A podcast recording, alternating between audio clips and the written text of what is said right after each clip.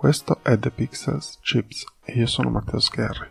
Ti parlerò del progetto di giocattoli Artoy, scultura digitale, stampa 3D e tutto quello che ci gira intorno. Le puntate saranno divise in due parti, l'argomento del giorno e le notizie. Oggi si parla di giocattoli unici e custom. Sei pronto? Si parte. Il mondo dei giocattoli sono ormai o ereditati grazie a genitori giovani espropriate delle loro preziosissime collezioni o trovate scaffale, grazie a qualche packaging sfafillante. Esiste una terza strada, giocattoli personalizzati. Da questa idea è nato l'Artoy Movement, come raccontato nello scorso episodio. Un giocattolo unico e personale, perfino personalizzato. Non bastavano più le action figure normali, banali e uguali ad altre migliaia. Si vede di conoscere il proprio giocattolo in mezzo a molti senza l'etichetta sotto lo stivale come accade per Woody e Buzz in Toy Story.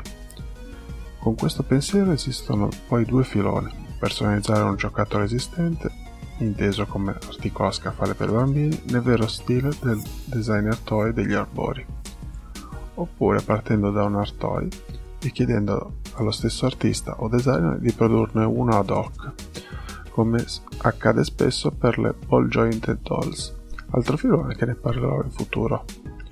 Un giocattolo a questo punto come custom toy diventa un pezzo unico, come una tela su commissione, è impossibile da replicare al 100%, donando insieme all'unicità un allone di preziosità e mistero, con in più un pizzico di invidia dei social nei secoli a venire.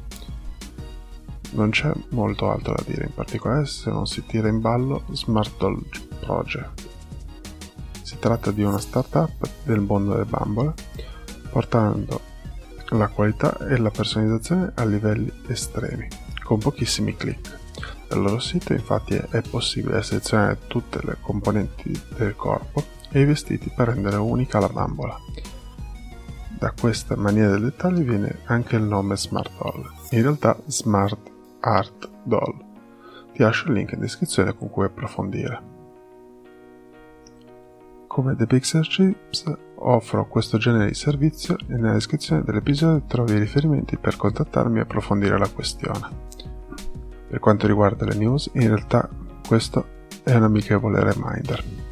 Sto piano piano aggiornando il sito, di cui trovi il link nella descrizione dell'episodio, insieme al profilo Instagram, in cui sto pubblicando alcuni progetti passati che sto recuperando da varie piattaforme.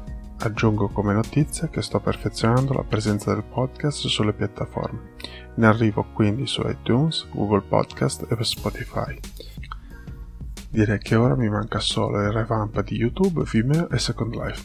No, quest'ultimo per ora non c'è. Dovrei però capire meglio Oculus Medium forse. Se hai suggerimenti contattami un punto non previsto dall'ordinaria sequenza delle news è la sopravvivenza della sezione cosa bolle in pentola sul blog. Vedrò tra impegni vari cosa riuscire a tenere in piedi. Detto questo ora chiudo. Ti ringrazio per avermi ascoltato, se vuoi approfondire seguimi sui social o Telegram cercando The Pixels Chips o più semplicemente con il link in descrizione.